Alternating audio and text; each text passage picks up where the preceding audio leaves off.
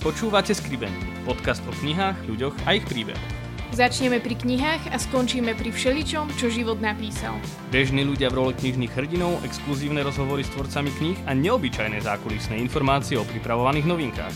Ja som Momo. Ja som pán Patrik. A spolu s Kumranom a spoločenstvom Rieka života vám prinášame Skribendy. Podcast, ktorý má nádej.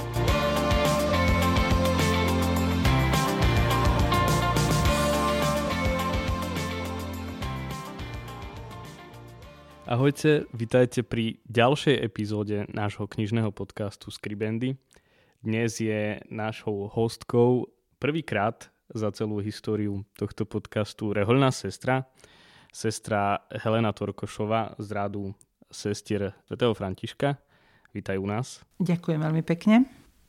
My od tebe vieme, že si sa stala reholnou sestrou už počas totality. Vieme teda, že, alebo teda tušíme, že ten dar viery si dostala od rodičov, ale ako sa to stalo, že si zrazu bola reholnou sestrou? E, ďakujem veľmi pekne za zaujímavú otázku.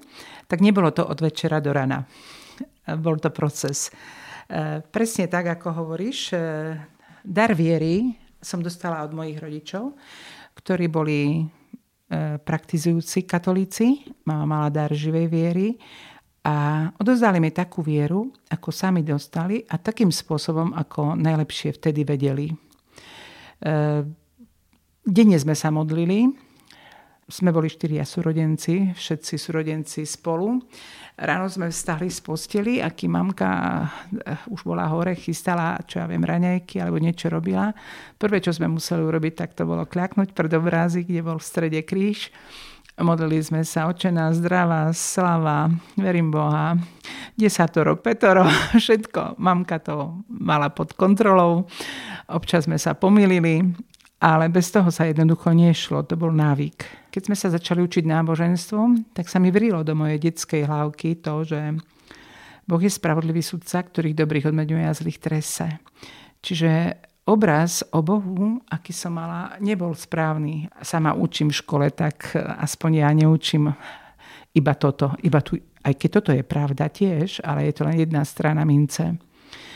Takže čo to spôsobilo v mojej detskej hlavke? To, že bola živé dieťa, ako človek rastol, že niečo vyparatil, potom musel lutovať, išiel na spoveď, že začínala som mať z Boha strach a ja som si predstavovala teda naozaj, že Boh je taký starček, ktorý sedí tam náhore na nebi na oblačíku a v ruke drží veľkú hrubú knihu, do ktorej zapisuje všetky naše hriechy a keď ja zomriem, zváži a povie Helena, šup do pekla. A keď som chodila do školy, tak e, celú základnú školu sa učilo v školách už tak, že Boh nejestvuje. Ale nebolo to také intenzívne, ako keď som prišla na gymnázium, lebo to bolo v čase normalizácie. Gymnaziálne roky moje boli spojené s rokmi 71, 75 minulého storočia. A tedy som si povedala, nechcem takého Boha. Bude lepšie, keď budem ateistka.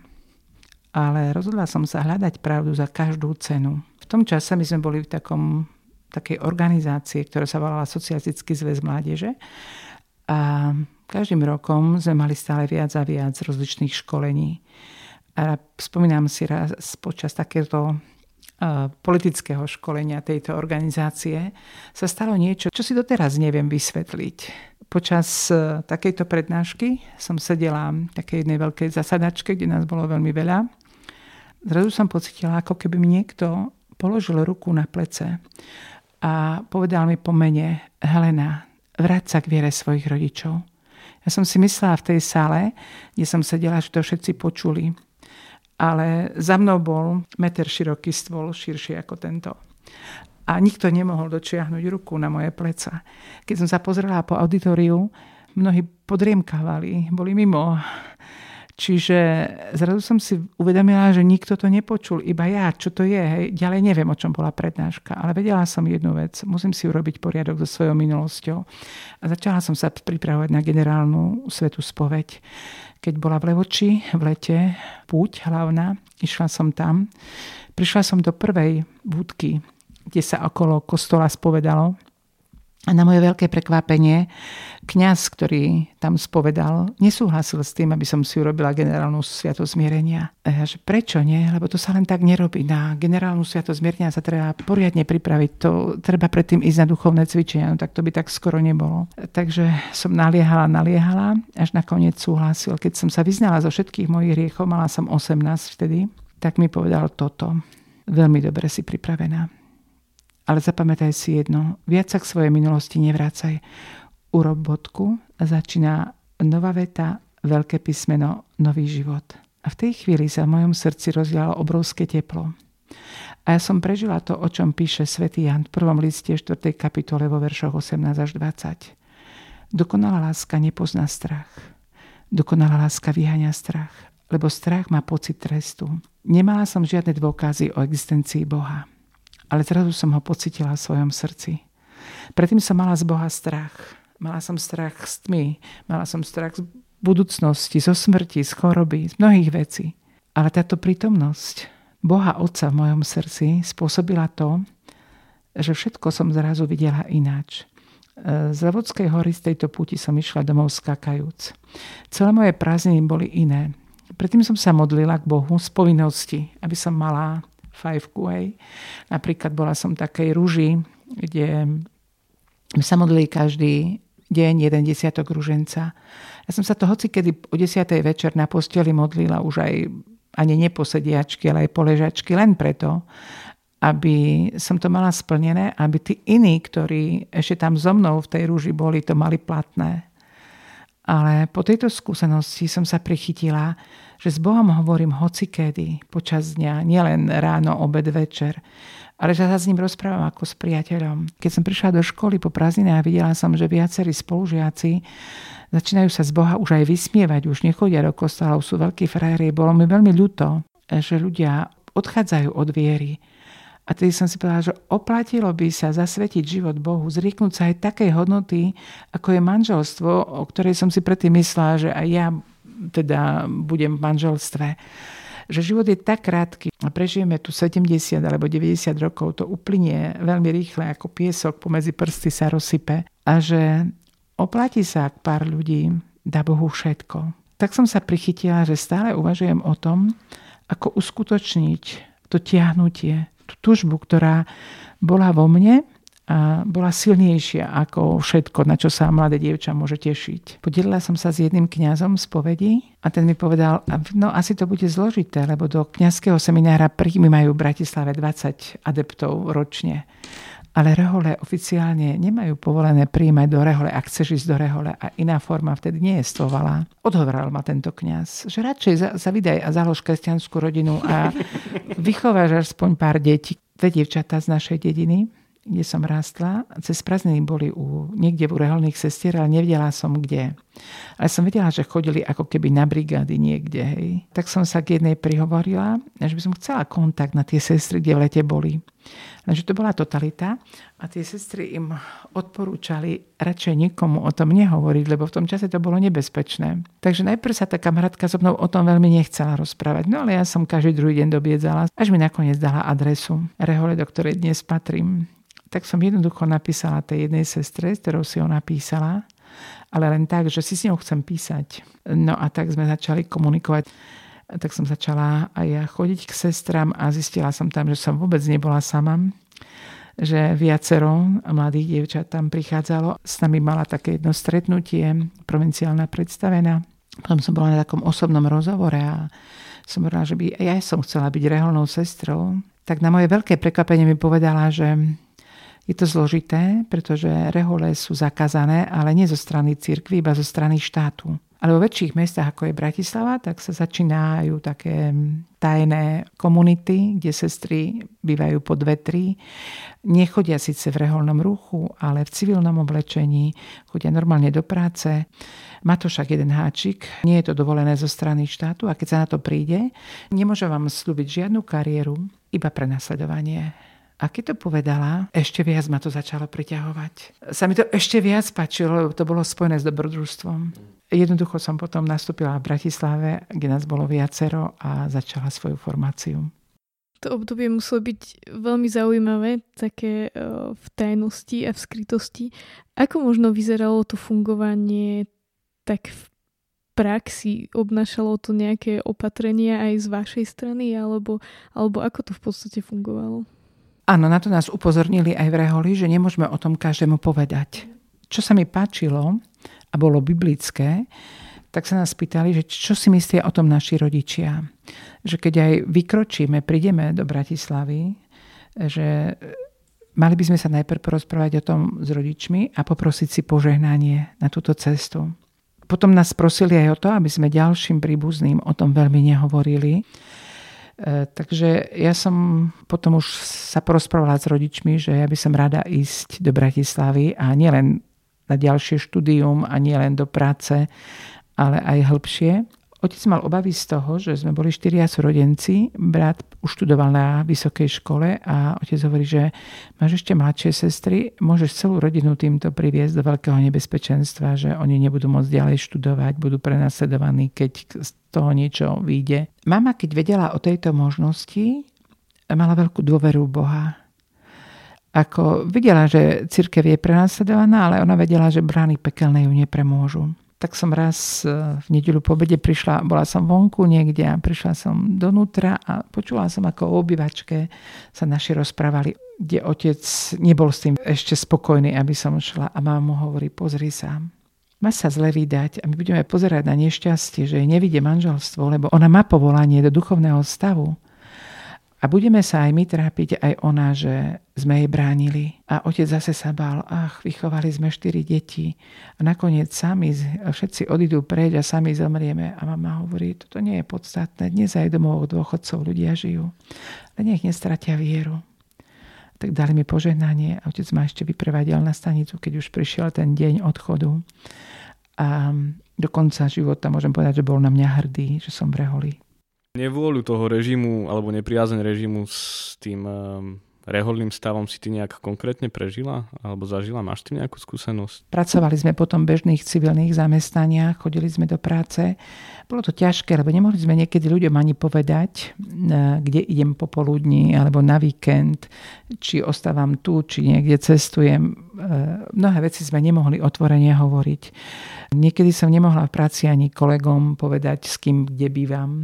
Chceli treba by prísť na návštevu alebo kde a my sme jednoizbovom byte bývali tri. Museli sme dodržiavať určité bezpečnostné opatrenia, tak ako teraz sú pandemické opatrenia. Chodívali sme na rozličné náboženské stretnutia, robili sme rozličné biblické stredka s malými skupinami. My sme sa väčšinou na stretnutiach nepredstavovali celými menami. Mali sme rozličné krycie mená. Keď sa telefonovalo, že už bolo nutné niekomu niečo zavolať, tak sa hovorilo, ste doma, máme veľa cvikly, tak vám dovezieme cviklu. Hej. No, my sme doniesli nejakú náboženskú literatúru, ktorá teraz prišla, bolo treba ju rýchle distribuovať. Čiže používali sa také rozličné tajné dohovorené veci. V svojom diari som napríklad mala telefónne čísla mladých ľudí, ktorých som mala na stredku. Vedela som, že prvé alebo posledné číslo je naviac v mojom zozname. Kvôli tomu, že keď mi to niekto zobral z orgánov štátnej bezpečnosti, tak aby z toho mali chaos. A ja som vedela. Čiže bolo veľa takých krycích vecí, nekompletných adries, že ja som si musela vytvoriť taký diar, kde som vedela, ako chrániť iných, nielen seba. Podarilo sa to všetko tak utajiť, alebo boli aj situácie, keď na niečo prišli, alebo keď boli také už chvíle, kedy ako by som to povedala, že ste mali na mále alebo tak. Ja som začala tajnú reholnú formáciu v roku 1975. V roku 1980 som prišla do Prešova, kde sme už tu zakladali novú komunitu. A v roku 1983 v marci, 27. marca na kvetnú nedeľu, orgány štátnej bezpečnosti v celom Československu všetkým bratom františkánom a sestram františkánkam urobili presne ráno o 7. domové prehliadky. Boli sme vyzradení začiatkom roka 1983 a dotedy od januára do marca nás intenzívne sledovali orgány štátnej bezpečnosti a na túto akciu vír sa veľmi precisne pripravovali. My sme tušili, že sa niečo deje, alebo napríklad v bytoch, v ktorých sme bývali, sme aj našli v niektorých bytoch odpočúvacie zariadenia. Napríklad taká pikoška v kuchyni jedného bytu bratia Františkáni mali odlepené také linoleum, ako teraz tu máme drevené lištičky okolo to, tak bolo, ako bolo linoleum v bytovke, tak bola aj taká lišta gumena. A im sa odlepila tá lištička a jeden brat hovorí druhému, donies lepidlo a zalep to. A ten stále zabudol, keď išiel z práce doma. Jedného dňa priniesol to lepidlo, s ktorým tú gumu prilepí k muru a pozerá, je to zalepené. Tak išiel, ty si lepil, nie, ty si lepil, nie. E, v čase, keď neboli doma, tak v ich byte boli orgány štátnej bezpečnosti. A práve na to miesto tam vložili blžku, ľudové povedané, hej, odpočúvacie zariadenie a keď to zakryli, zalepili, tak zalepili aj to, čo nebolo zalepené. Tak on tam vošiel, odlepil to a on to odpočúvacie zariadenie našiel, kde ho aj s kladivom rozbil a zlikvidoval. Čiže my sme na o sebe aj trošku vedeli. Aj orgány štátnej bezpečnosti zistili, že o nich vieme. Že zistili sme, že keď sme boli v práci alebo neboli sme doma vysledovali, vedeli sa do našich bytov dostať. E, prišli sme z práce, sme zistili, že niektoré veci boli porozhadzované, že nie sú tak, ako sú. No nie je to, teraz o tom hovorím s úsmevom, ale vtedy, keď by si prišla do svojho bytu a si videla, že mala si zlodeja alebo koho, tak nebolo to veľmi príjemné. Bola to taká e, psychologická forma prenasledovania, že možno, že nás nezabíjali, nebili nás ako vo väzení fyzicky, ale bol to taký psychologický tlak. Potom po zmene režimu, teda asi sa až tak veľa nestalo, keď vás vysledovali, už to asi nestihli, keďže 89. priniesol nejaké uvoľnenie zase týchto vecí tak 7 rokov sme boli prísne sledovaní a chodili sme po výsluchoch, pravidelne si nás pozývali. E, ja som bola učiteľka, bola som vyhodená z učiteľských služieb. E, čiže bolo to čas pod tlakom. Ale keď prišla revolúcia, bola to obrovská radosť pre nás. Mm-hmm pretože zrazu museli orgány štátnej bezpečnosti týchto ľudí, te, ktorí tam pracovali a nič nerobili, len sledovali ľudí, prenasledovali ľudí, prepustiť. Štátna bezpečnosť už nebola potrebná. Zrazu máš pocit, že si ideš večer z náboženského stredka, ktoré už nie je tajné, je v slobode a nemusí sa schovávať, skrývať a bať, lebo ťa už nikto nesleduje. To je, to je sloboda, ktorá sa nedá opísať a keď niekto dnes povie, že tedy bolo lepšie, bo bolo mlieko za dve československé koruny, tak ja, ja nemôžem pochopiť toto myslenie, hej, lebo sloboda nie je o, iba o cenách potravín. Alebo salámy boli lepšie, to tiež často počúvam. No, presne o to ide, hej, že tu ide o, o niečo viac. Ja som od roku 1983 mi bol zatý pas Predtým som tiež extra necestovala, ale od marca 83 som nemohla ísť ani do Polska, ani do Sovietskeho zväzbu, ani do NDR, ani do Maďarska. E, na západ sa nedalo len tak isto, už museli byť víza. Bolo to ešte zložitejšie, ale ja som nemohla nikde. Mala som obrovskú radosť, keď som si mohla e, po opade komunizmu požiadať o pás ja som ho dostala a mohla som ísť v júni 1990 do Ríma, kde už som ani nesnívala, že Rím uvidíme ešte tu za tohto života. A to nie je len o slobodu cestovania kvôli turistike, ale o rozvoj, o výmenu dárov s univerzálnou cirkvou z iných krajín. Aké obohatenie sme odtedy dostali, že sme spoznali iné spoločenstva, iné komunity, že mohli sme rásť, poznávať sa a pomáhať si. Práve na to sa chcem opýtať ďalej, že či ste boli vlastne po tom zmene režimu pripravení na tú novú slobodu. To je prvá časť otázky. A druhá časť otázky smeruje presne k tomuto, k, tým, k tej výmene darov, že tu začalo niečo také v 95. ako oheň. A to je tiež pre mňa šialená vec, že ako sa to vôbec môže stať, že kde si na Slovensku, ktoré bolo dovtedy pomerne zabudnuté pre svet zo západu, prišiel aj taký dar viery skrze tých ľudí zo západu, aký prišiel. No, mala som veľké privilegium, že ja som počas totality spolu s bratmi Františkánmi, aj my sestry sme študovali teológiu. A po pade komunizmu sa mi podarilo s viacerými inými Slovákmi dostať sa do Lublína na štúdium, ďalkové štúdium pastorálnej teológie. Tam chodilo viacero bratov a sestry, chodil aj Pater Michal Zamkovský potom a ďalší kňazi zo Slovenska. A keď sme chodili na to štúdium, Poznali sme tam aj ľudí v Polsku, ktorí boli veľmi aktívni v hnutí Svetlo život aj v charizmatickej obnove.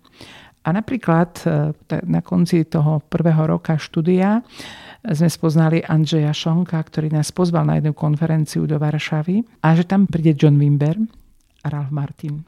My sme sa takto dostali aj na túto konferenciu a bola to veľká služba, že ohlasovali Evangelium moci Ducha Svetého. Aj na tej konferencii trvala asi 3 dní. Sa udialo veľa e, takých znamení cez uzdravenia, cez proroctva, cez oslobodenia. Ale my sme sa s tými, ktorí e, robili tú konferenciu stretli v jednej prestávke, aj súkromne. Práve ten Andrej Šonek nás pozval, Patra Michala a mňa, na rozhovor s nimi, kde sa Ralf Martin s nami delil s Petrom Herbekom, ktorí boli z Renewal Ministries zo Spojených štátov, že keď bol ešte komunizmus u nás, tak oni mali predtým v spoločenstve veľmi ťažký čas a na jednom modlibovom stretnutí sa modlili a dostali poznanie, že skoro vo východnom bloku, vo východnej Európe padne komunizmus. A že Boh chce, aby oni sa išli podeliť s tým, čo dostali, tie svoje dary a na takých e, e, námestiach a športových halách, ako hovorili aj mesta, ako sú Košice, Prešov, Banská Bystrica, Bratislava, e, budú ohlasovať, že Ježiš je pán. A za pár mesiacov sa dozvedeli, čo sa dialo o východnej Európe, že padol Berlínsky múr, že je Československo, pozerali si na mape, kde sú naše mesta, hľadali v Atlase a modlili sa za to, ako uskutočniť tieto veci. A zrazu sa stretli vo Varšave s nami, ktorí sme tam boli ako keby zástupcovia zo Slovenska. A že čo si o tom myslíme? prídu s veľkým týmom, že môžu zobrať aj 20 členy a viac členy tým a ako si to predstavujeme. E, Pater Michal bol z menšieho mestečka, e, kde nemali veľkú športovú halu. Ale ja už som zažila tu v našom meste v Prešove jednu veľkú akciu v mestskej športovej hale. E, mala som skúsenosť, ako môže náboženský program fungovať. Je úplne iný ako v kostole. Ľudia na to neboli zvyknuté okrem kostolov, aby sa niečo náboženské dialo tak som vedela, že v Prešove by som to vedela aj zorganizovať. Aj vedela som s kým, kto by tu mohol pomôcť, to má aké kontakty. Išlo o celoslovenskú akciu vo viacerých diecezách a mestách, tak sme museli dať žiadosť. Tu bola to z nedôvera, lebo v 95. roku, aby prišlo niečo zo Spojených štátov a čo by oni nám mohli dať, kde je liberalizmus a tak ďalej. Takže sme dostali odpoveď, že jednotliví biskupy, ak sú za, tak si svojich diecezách to môžu urobiť. Tak sme s patrom Michalom šli za otcom arcibiskupom Tkáčom, lebo sa to týkalo Košickej diecezy, kde sme celý projekt predostreli, porozprávali sa a on nám dal požehnanie a súhlas. To isté sa stalo v Bansko-Bystrickej dieceze aj v Bratislave nakoniec to prešlo. Museli sme mať potvrdenie od biskupov z diecez, z ktorých eh, Renewal Ministries pochádzal, že sú to rízokatolíci a e, že sú v poriadku po náboženskej a cirkevnej stránke. Toto nebol problém. Myslím si, že doniesli nám niečo, čo sme predtým my nezakúsili, aby sa v takej moci Ducha Svetého ohlasovalo Evangelium a ľudia, aby zažili silným spôsobom počas ohlasovaného Božieho slova, aby pocitili v srdciach Božiu prítomnosť. Potom, keď sa modlibové týmy modlili za ľudí, za, zažívali uzdravenia na tele, na duchu a môžeme povedať, že z týchto miest, z týchto mestských hál prišli obnovení ľudia, vrátili sa do iných mestečiek, do iných dedín a cez nich prišlo niečo nové. Po 20 rokoch sa dozvedám od niektorých ľudí z iných miest, že tam som bol ako 18-ročný. Vrátil som sa a v tomto meste sme založili spoločenstvo. Takže ja to vnímam ako, že církev, ktorá bola slobodná, mala čo dať nám, ktorí sme boli gniavení napríklad totalitou. Hovorila si, že si mala okolo seba spoločenstvo dosť veľké. Už v tom čase to spoločenstvo rástlo už v podstate počas tej totality a potom sa nejako vyvíjalo? Alebo ako to vlastne s tými spoločenstvami tu bolo? Aké spoločenstvo vôbec vzniklo? Ja som prišla do Prešova v roku 1980 a do roka som mala malú skupinku dievčat tak sme zistili, že jedna moja kamarátka, ktorá študovala v Bratislave farmáciu, sa vrátila domov do Prešova tiež a tiež si hľadala skupinku. A tak sme sa stretávali aj spolu od roku 1980 do 89, hej, do 90. roka. Bolo tu už niekoľko takých stretiek a spoločenstvo už malo vyše 100 ľudí. Mali sme kopec animátorov vedúcich skupiniek, mali sme niekoľko hudobníkov. E, predtým sme robili v skrytosti duchovné cvičenia po chatách, po lesoch. Sme sa museli schovať, mohlo tam byť maximálne do tých 30 ľudí, aby to bolo bezpečné ale od 10. roka sme začali robiť veci verejne, spoločne a ten počet záujemcov narastal oveľa viac ako za sociku.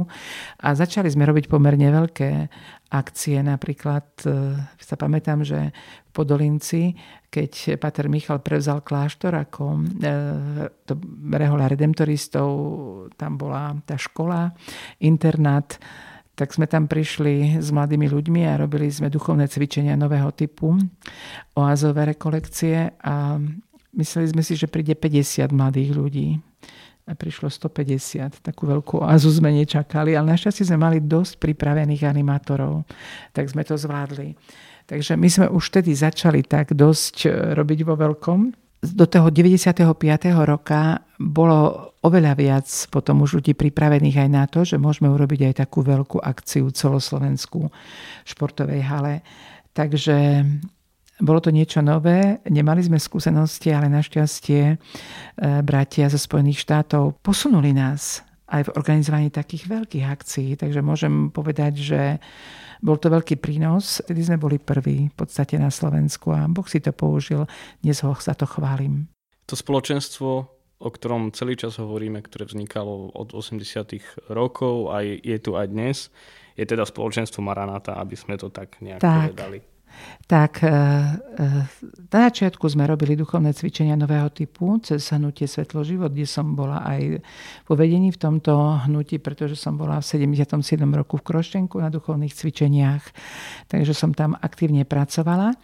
A potom už, keď sa spoločenstvo rozrastlo, spomínam si, že sme raz tak išli na jednu konferenciu do Holandska, kde šla aj Alenka Živčaková z Podolinca a tam od nás pýtali názov spoločenstva. Nechceli iba názov hnutia, ale čo v jednotlivom meste, koho zastupujeme. A existovala už predtým rieka, ona doniesla, si pamätám, aj e, logo. My sme tedy predtým, teda si tu sadli a sme to riešili v spoločenstve. A boli rôzne návrhy. Tento návrh Maranata ani nevyšiel z mojej hlavy. E, ja som túžila potom, aby sme sa volali Agape, ako aby sme sa mali rádi, aby bola láska v spoločenstve. A jedna iná sestra Františkánka dala tento návrh Maranata a všetci s tým súhlasili. Eh, malo to byť niečo, čo by korešpondovalo s tým, po čom túžime a čo chceme. A chceli sme, aby pán bol prítomný, lebo Maranata je aramejské slovo, ktoré v preklade znamená príď, Pane Ježišu. Ním končí aj nový zákon, zjavenie svätého Jana. Alebo pán je prítomný. Ak tak počúvam, tak naozaj tá služba na Slovensku rástla a sa rozmáhala a stále prichádzali nové a nové veci. A zrazu sa v tom celom stalo, že že si odišla na misie do Kazachstanu, čo je akože dosť ďaleko a dosť odlišná kultúra, ako to tu poznáme. Aké to bolo? Ak, aký bol ten čas v Kazachstane? V čom to bolo iné a, a v čom je bohatstvo tej misijnej činnosti?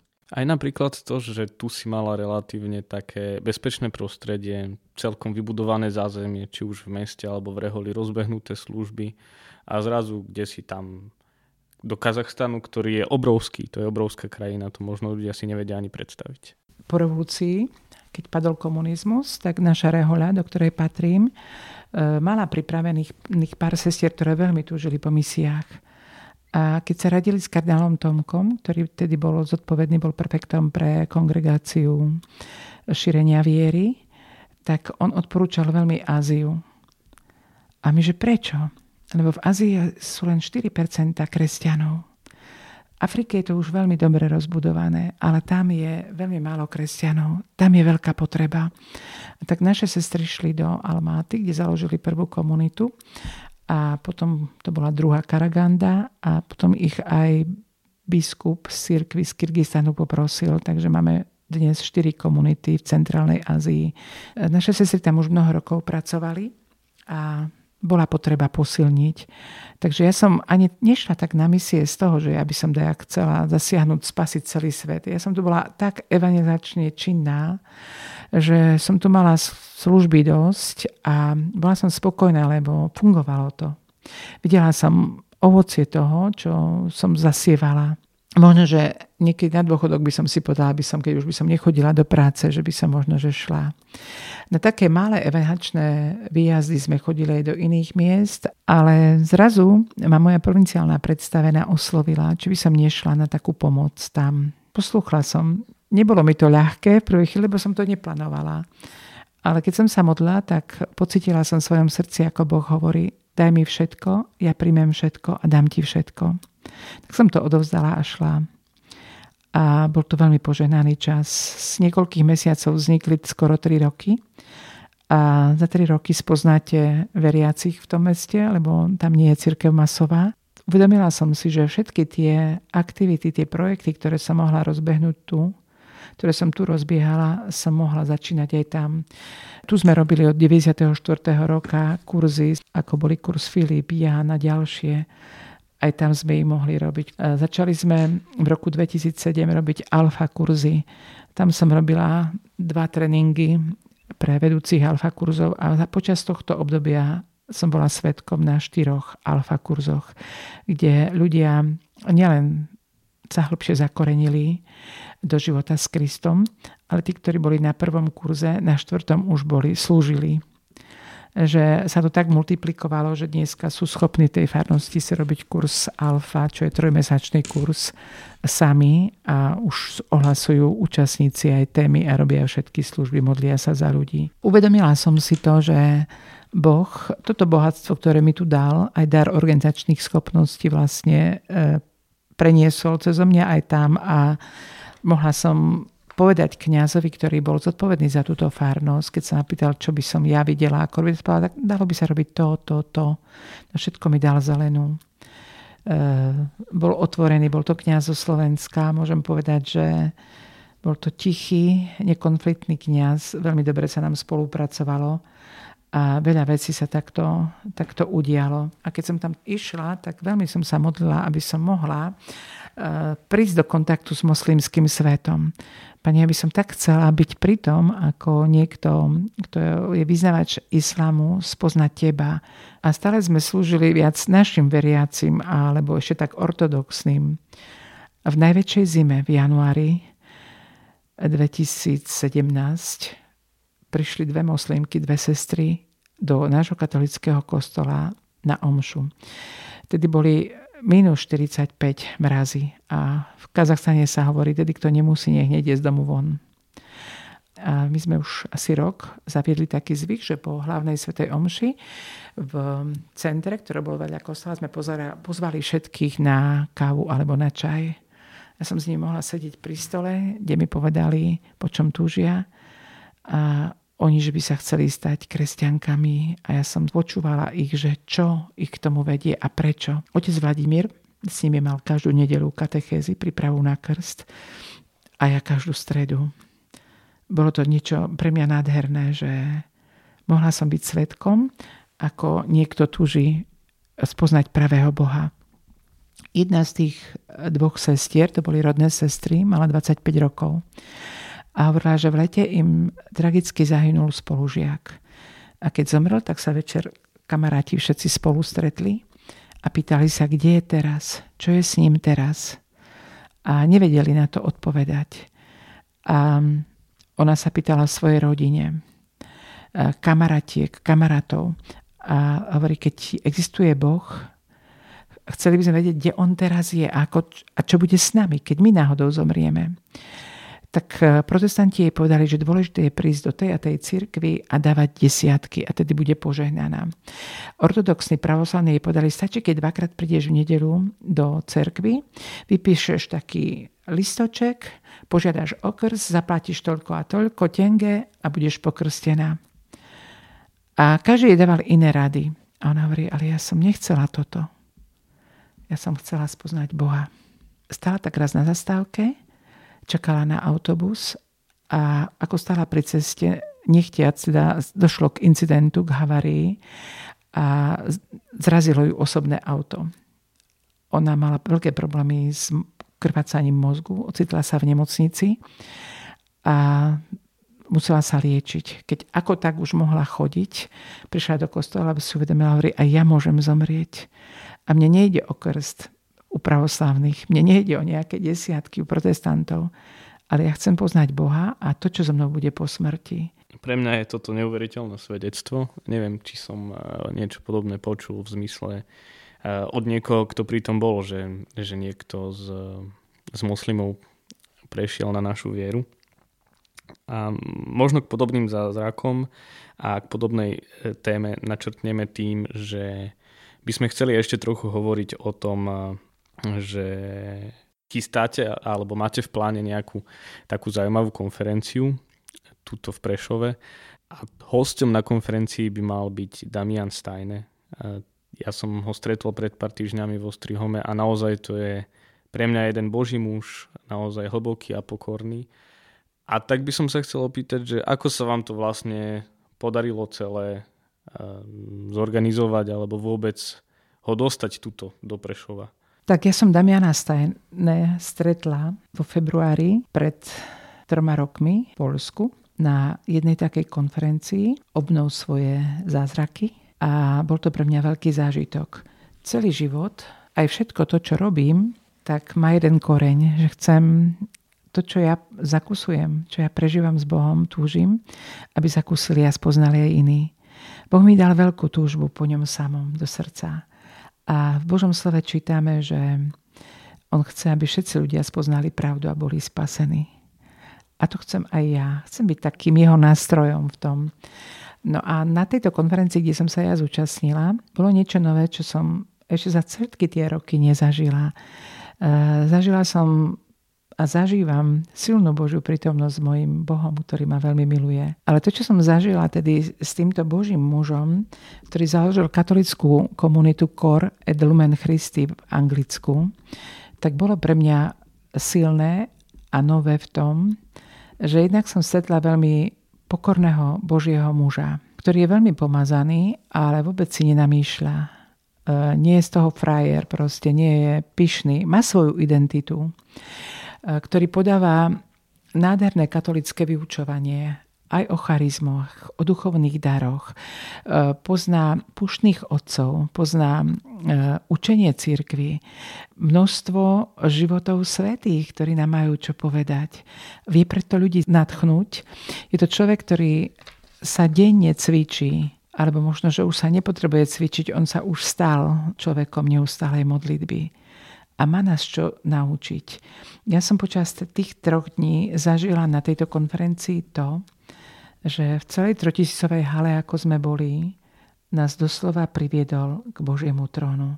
A väčšina z týchto ľudí zažila tak silnú Božiu prítomnosť, taký silný Boží dotyk a šťastie, ktoré môžeme prežiť v nebi. Keď som toto tam prežívala, tak v prestávke sme išli za Damianom predstavili sme sa, že sme z druhej krajiny, zo Slovenska a že by sme ho chceli aj na Slovensko pozvať. Dal nám svoj kontakt, vymenili sme si maily, sfotili sme sa, aby mal aj on teda fotografiu z nás, aby vedel, o koho ide, kde sa s nami stretol.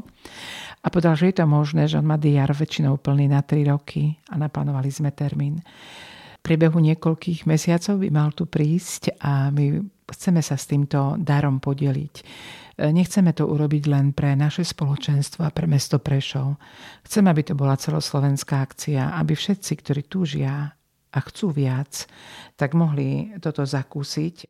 Ak niekto ešte nepočul o Damianovi Steinem, tak môže čo to z jeho služby a čo to z jeho života objaviť aj v knihe Obnov svoje znamenia. My sme si v nej s Patrikom tiež listovali a sme si ju pozerali, nemáme ju úplne načítanú, ale naozaj tie kapitoly a tie veci, ktoré tam hovorí, sú veľmi silné. Je ešte niečo, čo, čo by sme možno o Damianovi alebo o tejto konferencii mohli povedať, čo by nás k tomu mohlo povzbudiť alebo čo by mohlo ešte poodhaliť to, na čo sa môžeme tešiť? Tak je to určite veľa, pretože Damian nerobí len jednu tému. Jeho vyučovanie je na mnoho tém. Je to vyučovanie o charizmách, o daroch Ducha Svetého, ale je to vyučovanie aj silne biblické. Napríklad v liste Efezanom v prvej kapitole vo veršoch 17 až 27 čítame Nech vám Boh, nášho Pána Ježiša Krista, Otec slávy, da ducha múdrosti a zjavenia, aby ste ho poznali. Nech osvieti oči vášho srdca, aby ste vedeli, aká je nádej z jeho povolania, aké bohatstvo slavy je z jeho dedictva vo svetých a aká nesmierna veľká jeho moc pre nás veriacich podľa pôsobenia jeho mocnej síly, ktorú dokázal na Kristovi, keď ho vzkriesil z mŕtvych a v nebi posadil po svojej pravici nad každé kniežatstvo, mocnosť, silu a panstvo a nad každé iné meno, ktoré možno vysloviť nielen v tomto veku, ale aj v budúcom. E, napríklad táto pasáž z listu Efezanov je Damiana veľmi silná. A on práve hovorí slovami tejto modlitby, keď Pavol Apoštol sa modlí, nech nám osvieti oči srdca. On práve modlí sa na svojich prednáškach a modlitbách, prosí o to, aby sme všetci e, mali osvietené oči srdca. Boh nám otvoril naše duchovné zmysly. Nielen to, čo môžeme vidieť zrákom, čo môžeme počuť fyzickým sluchom, ale aby sme vnímali Božiu prítomnosť e, Boha práve duchovnými zmyslami. Tomu nás môže, môže Damian viesť, hĺbšie voviesť a a môžeme zakúsiť oveľa viac tohto bohatstva, ktoré, ktoré on prijal a cez všetky tie spirituality, ktoré pozná, eh, hlavne cez eh, adorácie, cez Eucharistiu, eh, s čím sa môže deliť. Tiež je veľmi dobrý vo vyučovaní, ako možno rásť v pomazaní duchovných darov. A nielen, že má nejaké teórie, ale hovorí, kto chce toto viac obsiahnuť, viac darov, tak on tam ponúka aj v tej knihe takých 10 kľúčov, ktoré môžu pomôcť v raste pomazaní. Sú to možno, že tak úplne jednoduché veci, ale tak silne aktuálne. Napríklad nebojí sa on učiť a pozývať k modlitbe a pôste. Ako som povedala, nie že len vedie tých, ktorí ho počúvajú v modlitbe neprestajnej, ale ja hovorím, že on je človek, ktorý sa neprestajne modliť a k tomu pridáva aj pôst dnešná kozumná spoločnosť má veľký problém s pôstom. Pozýva k čistote a nemá problém sa zdieľať s tým, ako o veľkú ochranu on potrebuje, keď e, sedí pri kompútri, aby neklikol niektoré stránky, cez ktoré by mohli veľmi zlé obrazy vojsť do jeho vnútra, alebo číta zodpovedne recenzie k filmom, aby tam náhodou neboli niektoré scény, ktoré by do jeho vnútra sa dostali, ktoré pre kresťana sú nebezpečné. Nebojí sa takto radikálne učiť a viesť. Je to človek veľmi pokorný. Totálna odputanosť od veci tohto sveta a nie je solo vedecký pracovník. On žije v komunite, v spoločenstve a všetkých tých, ktorí chcú mať duchovné dáry, pozýva, že toto sa deje v spoločenstve, v cirkvi. Čiže je to človek verný cirkvi, verný spoločenstvu. No a nie je to možné, Duch Svetý je láska. Nie je to možné, aby sa to dialo bez lásky. V každom prípade, ak by ste chceli vedieť viac, ako už hovorila Momo, tak kniha Obnov svoje znamenia od Damiana Stajného nájdete ju aj na Kumráne. Ohromné, Ohromné maličky. Na záver máme takú spoločnú rubriku pre všetkých našich hostí a pýtame sa všetkých na ohromné maličkosti ich života. To sú také malé veci, ktoré sú pre mnohých e, bezvýznamné alebo a, e, také bežné a všedné, ale zase pre iných to môžu byť veľmi dôležité veci, ktoré prinášajú radosť. Sestra Helena, aké sú tvoje ohromné maličkosti? si ma teraz prekvapil. no napríklad, taká maličkosť, ktorú mám rada je, keď e, niekedy zaškripe niečo vo vzťahoch a dokážem hneď prísť za tou osobou a povedať jej prepač, alebo ona za mnou a zrazu viem, že môžeme ďalej fungovať. Lebo pohádať sa dneska vie každý, aj v manželstve, aj v práci, aj kdekoľvek. Ale e, zmierenie je veľmi pekné. Ďakujeme veľmi pekne za túto epizódu. Bolo to neskutočne povzbudivé, inšpirujúce a verím, že plné nádeje pre všetkých. Ďakujeme, že si nám poodhalila niečo zo života aj počas totality, ale aj zo súčasného a veľmi sa tešíme už na veci, ktoré chystáš a ktoré chystá vlastne aj spoločenstvo Maranata, aj na konferenciu s Damianom a my ti ešte raz ďakujeme, že sme mohli prísť a mohli sa takto, takto skvelo porozprávať. Veľká vďaka, je to privilegium pre mňa, že môžem sa s vami s týmto deliť aj so všetkými, ktorí to budú počúvať. Eh, zvolávam nekonečné Božie požehnanie do všetkých oblastí poslucháčov, ktorí to budú eh, počúvať, aby zakúsili veľké veci, lebo náš Boh je Boh štedrý aj láska. Ahojte, v závere vám prinášame našu pravidelnú rubriku Svížne knižne, kde vám predstavíme najhorúcejšie novinky z Kumranu. V týchto dňoch prichádza na trh zápisník Marie Melicherčikovej, o ktorej sme hovorili v 9. epizóde nášho podcastu. Zároveň práve aj vybalujeme paletu s nádielkou novej knihy od Tessy Afshar, alebo Afsharovej, o ktorej nám teda viac povie Zuzka Vengliková, ktorú máme práve na linke. Ahoj Zuzka. Ahojte. Ahoj. Od Tessy Makumran v ponuke spoločne s touto už desiatú knihu, je však trochu iná ako všetky tie ostatné. Mohla by si nám niečo priblížiť o nej? Samozrejme. Doteraz všetky tie knihy, ktoré vychádzali od Tessy, boli romány, ale táto je úplne iná, je to biblické štúdium. To znamená, že sú to materiály na štúdium biblickej knihy Rúd. Takže čitatelia nemusia očakávať, alebo nich neočakávajú príbeh, ale nájdu tam strašne veľa e, zaujímavých informácií, lebo niekedy sa nám tak stáva, že keď čítame Bibliu, tak len si prečítame ten príbeh a nevždy tomu rozumieme a je nám to možno také cudzie, pretože je to úplne iná kultúra. A práve Tessa sa v tejto knihe snaží nás vtiahnuť do toho kultúrneho kontextu a priblížiť nám, čo táto kniha Rúd znamená pre každého z nás. Čo všetko vlastne v tej knihe môžeme nájsť? Uh, hovorila som teda, že sú to materiály na biblické štúdium. Uh, Tessa to rozdelila akoby na takých uh, 6 týždňov a máme tam materiály na každý deň, na 5 dní v týždni, takže máte čas aj na oddych.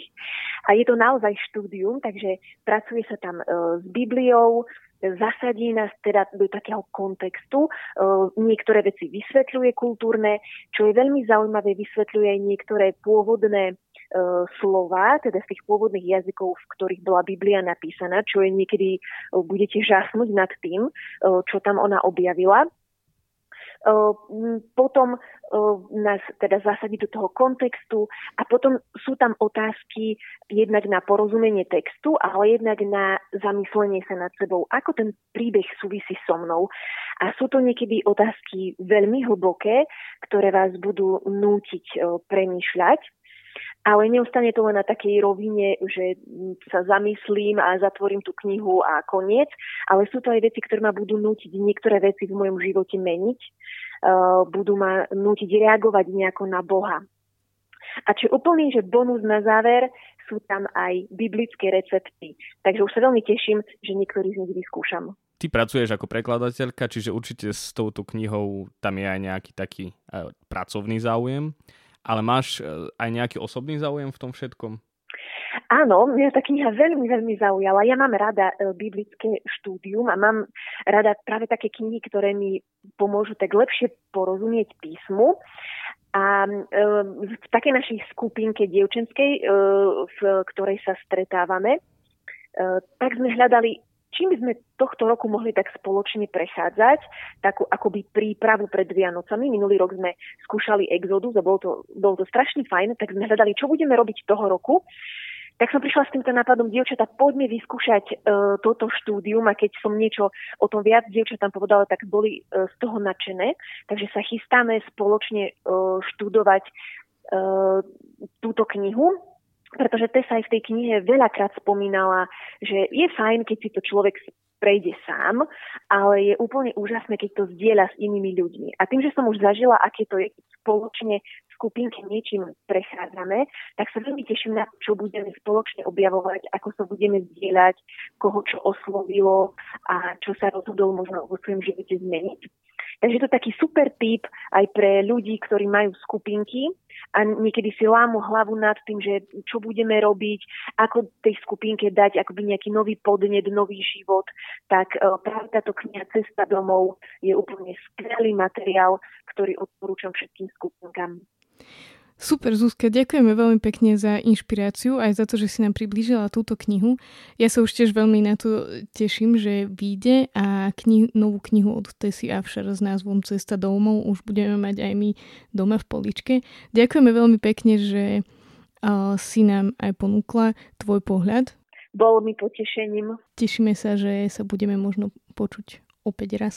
Do počutia. Čaute, čaute. Čauko.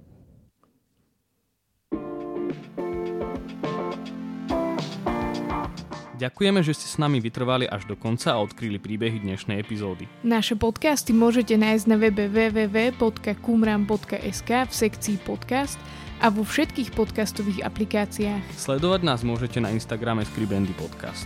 Do počutia už o dva týždne.